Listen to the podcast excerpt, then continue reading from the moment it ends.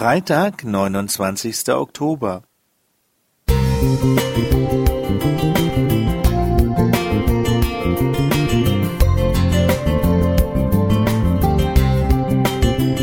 Ein kleiner Lichtblick für den Tag.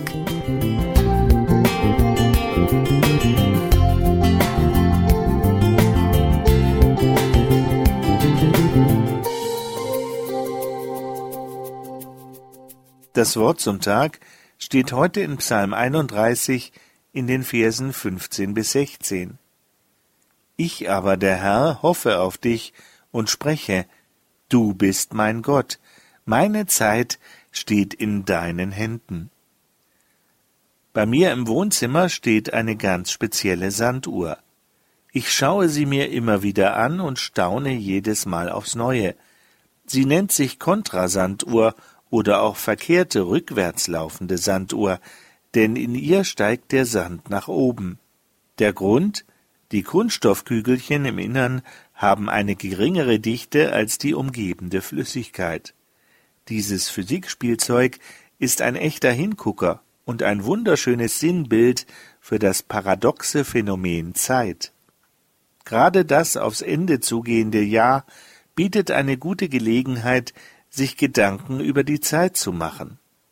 Schließlich ist sie schon eine interessante Sache. Mal vergeht die Zeit wie im Flug. Manchmal zieht die Zeit sich wie Kaugummi. Mal wollen wir die Zeit am liebsten anhalten. Ein andermal wäre es uns sehr lieb, wir könnten einfach vorspulen.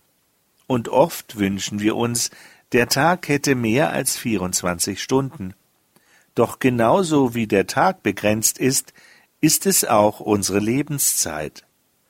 David, dem Psalmdichter und König Israels, war sehr bewusst, wie endlich das Leben ist.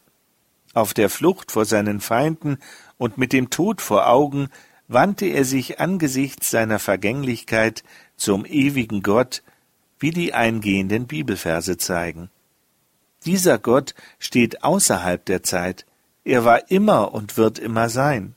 Umso erstaunlicher ist es, dass er sich für uns Menschen interessiert.